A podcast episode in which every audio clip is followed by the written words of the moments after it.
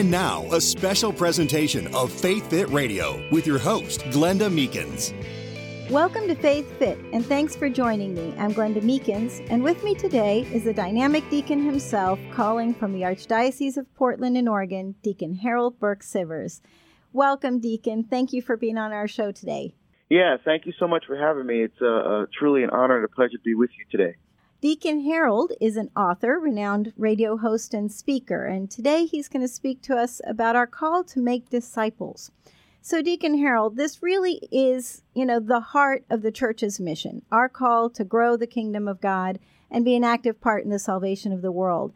You know, this is really evangelization, you know, a subject that makes a lot of Catholics really uncomfortable and kind of gets them out of their comfort zone. So, what do you have to say to those that say evangelization is a Protestant thing? Well, I think people are confusing evangelization with proselytization. Uh, I think that's that's the, the, the, we have to understand the key difference. Proselytization is when you are actively almost forcing someone to uh, convert to your faith.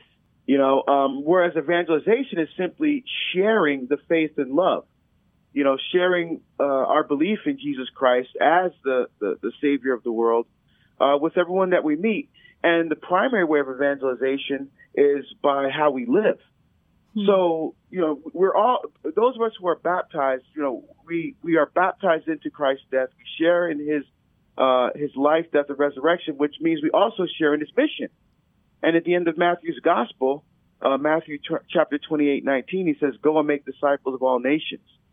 Um, and so by our baptismal call to holiness, we're called first to be holy because God says, you know, be holy as I am holy. And, and by that powerful witness of holiness, when we live in according with the teachings of Jesus Christ and, and the Catholic faith, then we have the impetus to go and all we're doing is simply sharing our love for our faith with other people. It's not getting in someone's face. It's not standing on a street corner shouting. It's not any of that. It's simply what uh, Paul says in Ephesians 4:15. It's sharing the truth in love. But it's something that we that we have to do. We just can't keep the faith to ourselves. Jesus didn't keep the faith to himself. You know, it, it's something to be shared. It's something that that needs to be spread. And I think it's going to be the impetus for reconciliation, for conversion, and for healing in our world today. Hmm. You know, it's really like that song, right? They'll know we're Christians by our love. Um, many years ago, the United States uh, Conference of Catholic Bishops put out a booklet um, entitled Go and Make Disciples. And they talk about why Catholics should evangelize. And they say, the Lord gave us a reason to evangelize our love of every other person, whatever his or her situation, language, physical, mental, or social condition. Because we have experienced the love of Christ, we want to share it, just as you, you know, just said. This obviously refers to the body of Christ worldwide, but it also implies that we have experienced the love of Christ. In other words, we can't really first become disciples without having a relationship with Christ. Can you expand on that for us a little bit? Yeah, sure. So, so say you're um, in a relationship with somebody you care for deeply. Maybe you're considering marrying the person. Are you just gonna keep that to yourself. Are you not going to tell your parents? Are you not going to tell your friends? Are you not going to? Of course, you're going to tell people about it. So if we're in love with Jesus and we're in love with our faith, as we say we are, don't we want to then share that with everybody that we meet?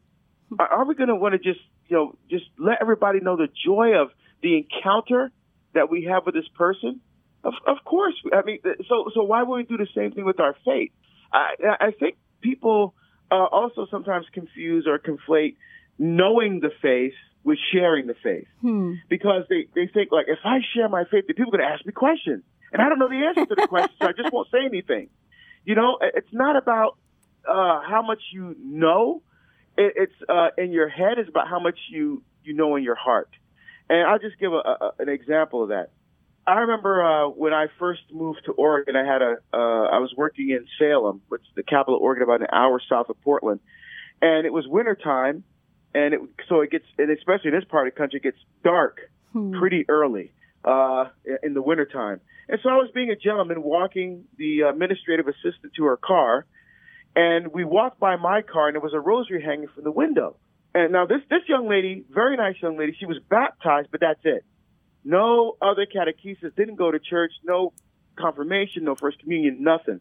Just kind of a ritual baptism. So she goes, Hey, that that's a rosary, right?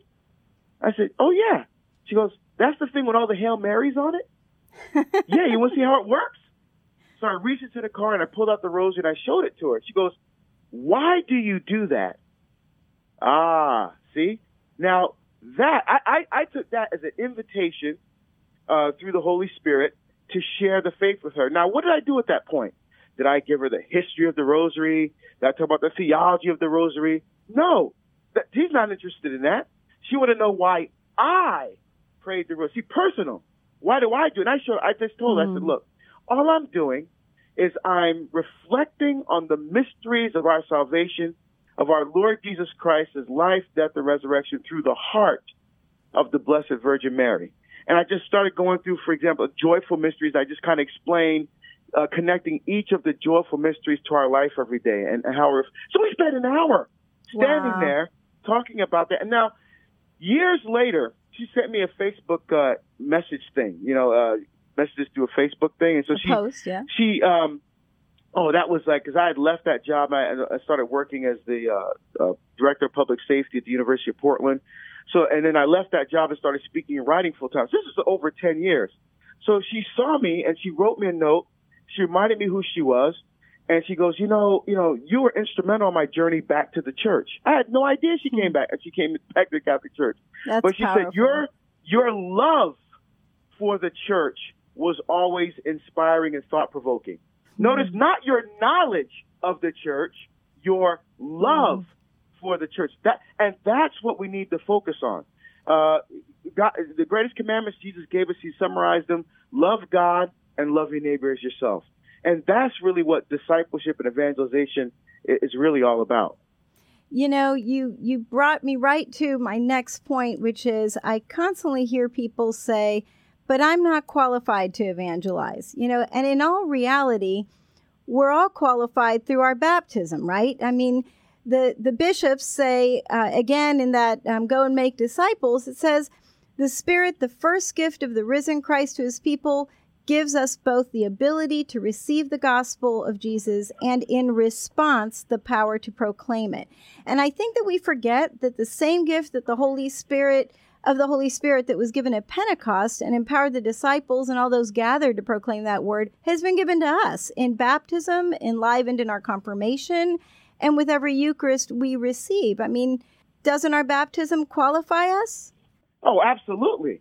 There's no question about it. And, and, and that's really one of the, the, obviously, baptism brings us into, it kind of initiates us on the journey of faith. Hmm. You know, if you're climbing the mountain of life, baptism is what's what gets us started on our journey uh, up the mountain of life.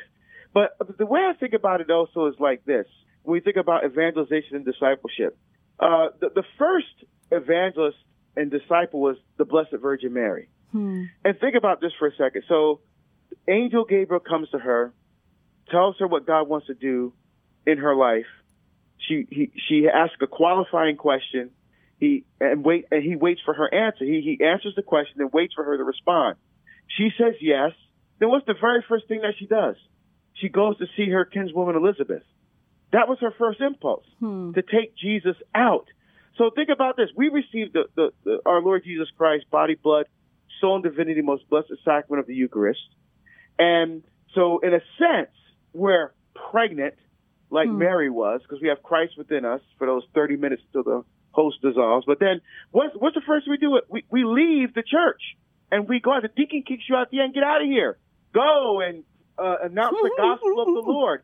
Go in peace, glorifying the Lord by your life. Get out of here. You just received Jesus. Now go be Eucharist to the world. And so I think Mary is the one that really gives us that example of how we, what I call living Eucharistically. Hmm. So it's not just showing up and punching the clock every Sunday. It's receiving the Eucharist that strengthens and nurtures those gifts that we receive in baptism and confirmation, and two of the three sacraments that leaves a permanent mark on the soul. And the soul, just like the body needs to be fed, the soul needs to be fed. And it's through that feeding that gives the, the, that your body gets energy. And so our souls receive that, in a sense, a spiritual energy to go out and to live our Catholic faith with passion and conviction in a world that very, very much needs our witness and example today. And so, so again, people shouldn't be worried about how much I know about the faith, especially now. There's no excuse. I mean, there are so many uh, different ways that people can get access to different things in the faith. I mean, I listen mm-hmm. to podcasts. Uh, I, I travel 180,000 miles a year, wow. and I'm in airports and on planes all the time and I'm listening to podcasts. I'm I'm reading books. I'm deepening and strengthening my faith all the time. And there's simple things that people can do to, um, you know, especially if they have a, a family member that's fallen away. How do you engage and talk to that person in love without, you know, getting to those, you know, those arguments like every Thanksgiving, everything's fine until you start talking about religion and politics, crash and burn, you know. Uh, so, I, so I think effective evangelization is about meeting someone where they are with the goal of not winning an argument, not getting angry, not get, but how do I get this person to want to listen to more of what I have to say? Hmm. Well, and you, I love that you brought up the Virgin Mary, and um, maybe you can tell us a little bit about. I believe that you have a movie that has come out this year on the Rosary. You want to tell us a little bit about that? I mean, it's not your movie; you're in it or part of it. Right, right. Yeah, it's called uh, Power in My Hands, and it's it's it's by the uh, Rosary Evangelization Apostolate out of Milwaukee, Wisconsin. And um, when they approached me and Father Donald Calloway and Jeff Cavins and a number of other people he parted, it was originally a documentary. Hmm. It was just going to be sim- a simple documentary that was going to be released on DVD. But then during the filming, over over the course of a couple of years, they decided that um, given what's going on in our world and our times, they decided to turn it to a full length feature film. Mm-hmm. And so, and so next thing I know, uh, in fact, last month it, it debuted here in Portland, Oregon at, at a, at a massive theater, uh, the, what's called the Lloyd Center. And, um, I was out of town, but my family went and, you know, they saw themselves up on the big, cause they filmed at our house. They followed me around for two days. Wow. And um and, and showed quite a bit of footage, I guess. I haven't seen it yet, but I've been traveling. but um yeah, so but but I think that's important. I think again, see how how the church is starting to use these modern technologies and movies and radio. I mean, the expansion of Catholic radio is unbelievable. A, t- a 20th century technology is really um, kind of leading the, the, the, the fore, is on the forefront of the new evangelization for the 21st century. That's that's pretty impressive. Never mind things like Catholic Answers, EWTN, and um, all the wonderful things that are that are out there that people can get access to information to to uh, learn and to grow their faith. And so the movie is just another vehicle to talk about the Rosary, to talk about um, when people are looking for how can I, what can I pass on to my kids? How can we overcome these challenges in our life? How can I take my faith to that next level? And the rosary, in that sense, really is a, a, tool for evangelization. So that I think the movie's just trying to get that across. Well, I love that the movie really also talks about meeting you where you are in your journey, people that are in all kinds of different situations, right? And it really applies to our everyday life.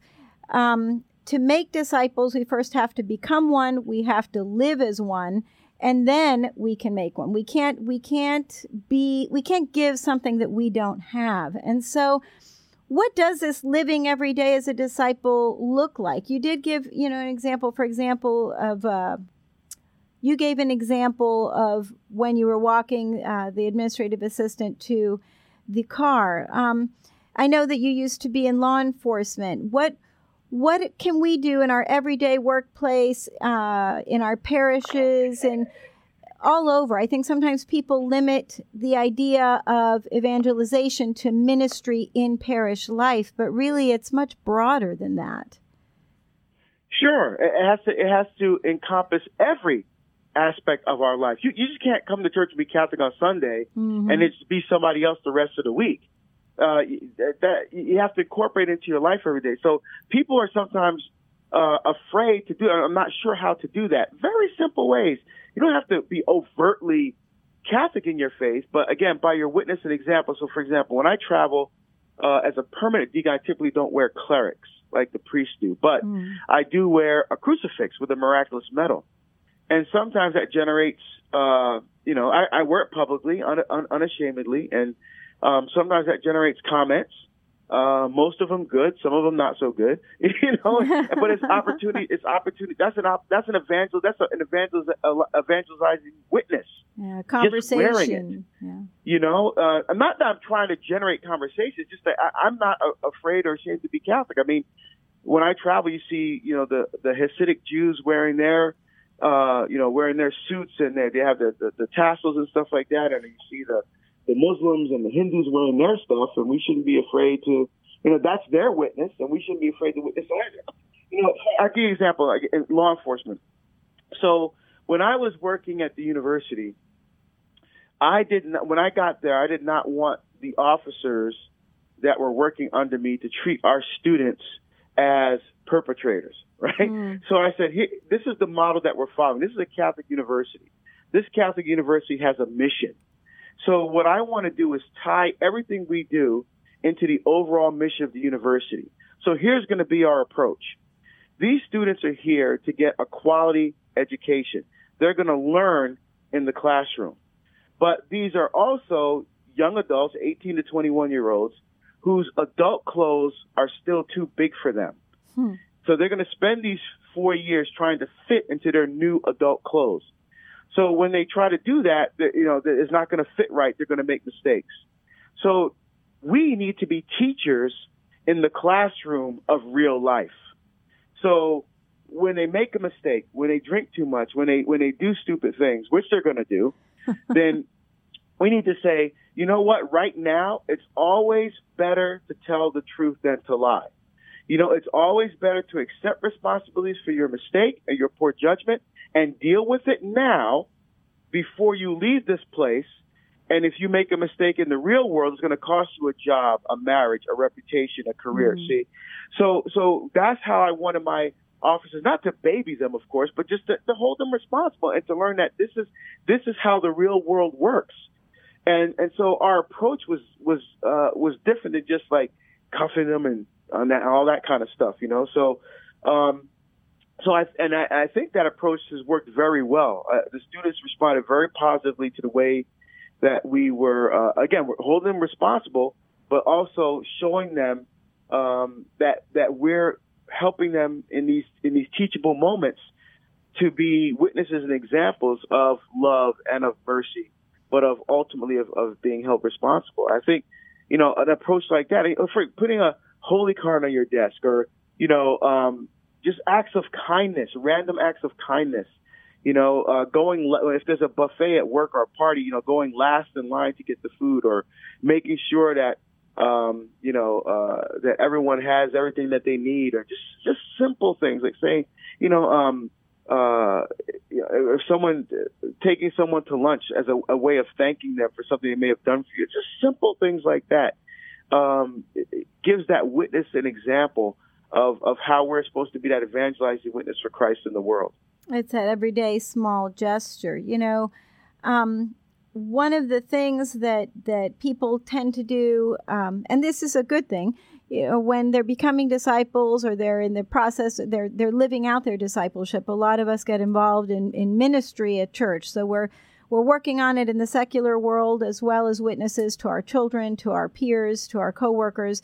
But then we also have the ministries of the church that help us, you know, in those live out that that discipleship. And one of the things that um, I'd come across in in uh, Sherry Weddell's book, "Becoming a Parish of Intentional Disciples." She talks about being transformed to be more like Christ, and she says something really interesting. She says transformation begins with a question. Questions like, "Who do you say that I am? Whom shall I send?" And she says that we'll never develop a missionary culture by asking maintenance questions. So, one of the right questions she refers to um, that I love is how can we create opportunities for individuals to encounter Jesus Christ and experience conversion through this event or ministry? What tips can you give um, parishes and parish ministries um, about making sure that they're fulfilling Christ's call to make disciples with the ministries that they are leading? Yeah, so I think the approach needs to be a, a both and, not an either or. So, for example, if if you're working in a St. Vincent de Paul conference in your parish, so you have some kind of ministry where you're doing outreach to the poor, um, it's not just about their corporeal needs. You know, making sure they have food and clothes, which is good. I mean, think, think about Jesus in John chapter six, for example. So he feeds the five thousand, and once they're fed, then he begins uh, the the the, uh, the discourse on the bread of life discourse. I am the bread of life. You know, five eight men in the desert. Mm-hmm. So once they're fed bodily, he then begins to feed them spiritually. And so there can't be a disassociation in the parish between okay, this is my job, this is what the job description says I'm supposed to be doing, but there always has to be a connection back mm-hmm. to feeding people spiritually, intellectually. You know, if you're doing RCIA, you, people need to know the faith but it's interesting in Hebrew, there's two words for knowledge. There's da'af, and da'af means factual knowledge, but there's also a word yaudah. Yaudah means knowledge that's gained by experience. You have to mm. experience something in order to know it.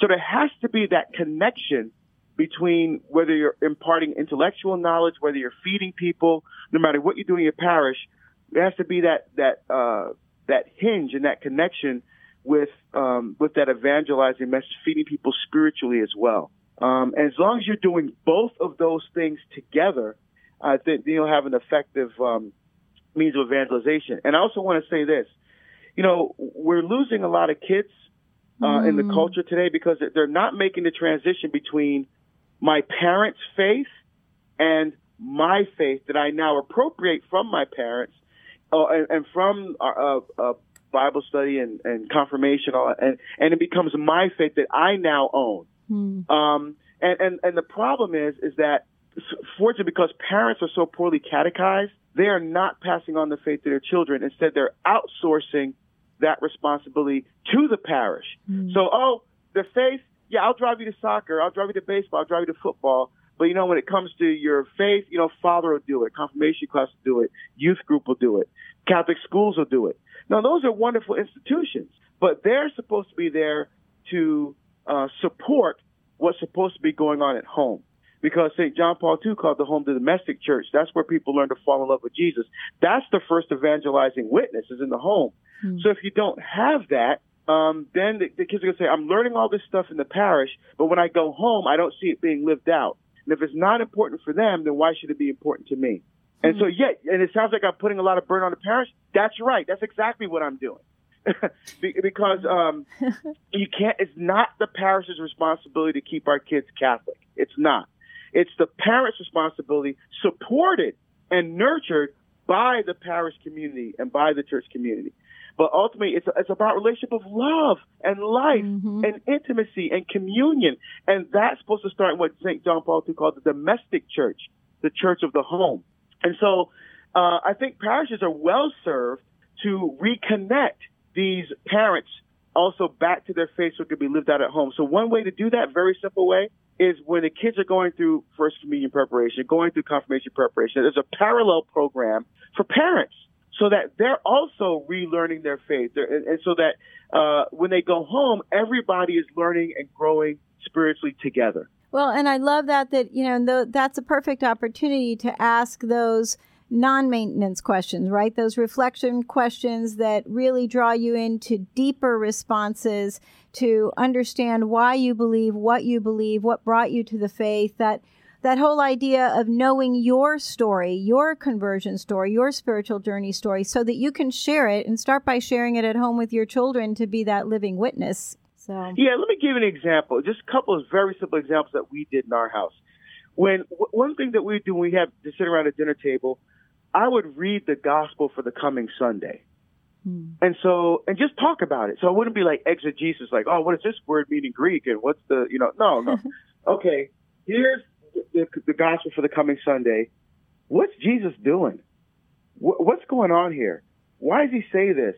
What does this have to do with our life every day? We just have a discussion. So what did that do though? So now when the kids went to mass on Sunday, they're not hearing the gospel for the first time, and now they're listening to the homily. Ooh, I wonder if Father's going to talk about what we talked about, you know, and they're automatically more engaged. The other thing that we did, we would bring religious to the house, priests, nun, mm-hmm. have dinner, and they could talk about their vocation, how they heard God's voice, and why they're wearing what they're wearing and, you know, what does it all mean? And so the kids can see the Benedictines wearing a habit or a friar's wearing their habit or a sister's wearing her clothes, you know. Um, what does that, that out, that outward sign speaks to a deeper reality, Mm-hmm. you know. Um, and, and so to make those connections for the kids, just to, just to expose them to to uh, uh, to different aspects of the faith was uh, again simple. I mean, you know, um, Different but it was, ways I of living it it out. pretty pretty effective. Exactly, exactly. Mm. Well, we are running out of time, but I would love to ask you, Deacon Harold, would you kindly close us in prayer today? Sure. Uh, Father and the Son, the Holy Spirit. Amen. Lord, we thank you for this day. We thank you for the gift of uh, life. We thank you for this opportunity to uh, to sh- come together to share our faith, to share the truth of our faith and love. Lord, we ask you to send us the Holy Spirit. Uh, we received that Spirit in baptism. We received that Spirit in, in confirmation. Lord, we ask you to to stir the life of your Spirit within us. We we ask you, Lord, to give us a desire to share the truth of our faith and love. Lord, give us give us the, the courage and the desire to let people know about you uh, by the witness of our life. May we be signposts along the journey of faith so that when people see us and people see the way we act, that their hearts and their minds are drawn to deeper relationship with you. Uh, Lord, let us not be stumbling blocks on the road to uh, to salvation. Instead of let us be like the Blessed Virgin Mary, humble signs and witnesses of the power of your love in the world. And we ask all this through Christ our Lord. Amen. Amen. Thank you so much for joining us today, Deacon Harold. Again, it's a, a tremendous pleasure to be with you. Thank you so much. Deacon Harold Burke Sivers will be speaking at St. Matthew Catholic Church in Winter Haven, June 9th through the 13th, on our call to make disciples. For more information on the conference, call 863 324 3040. You can hear more from Deacon Harold on Mater Dei Radio or by going to deaconharold.com. This is Glenda Meekins from Faith Fit. Thanks for tuning in.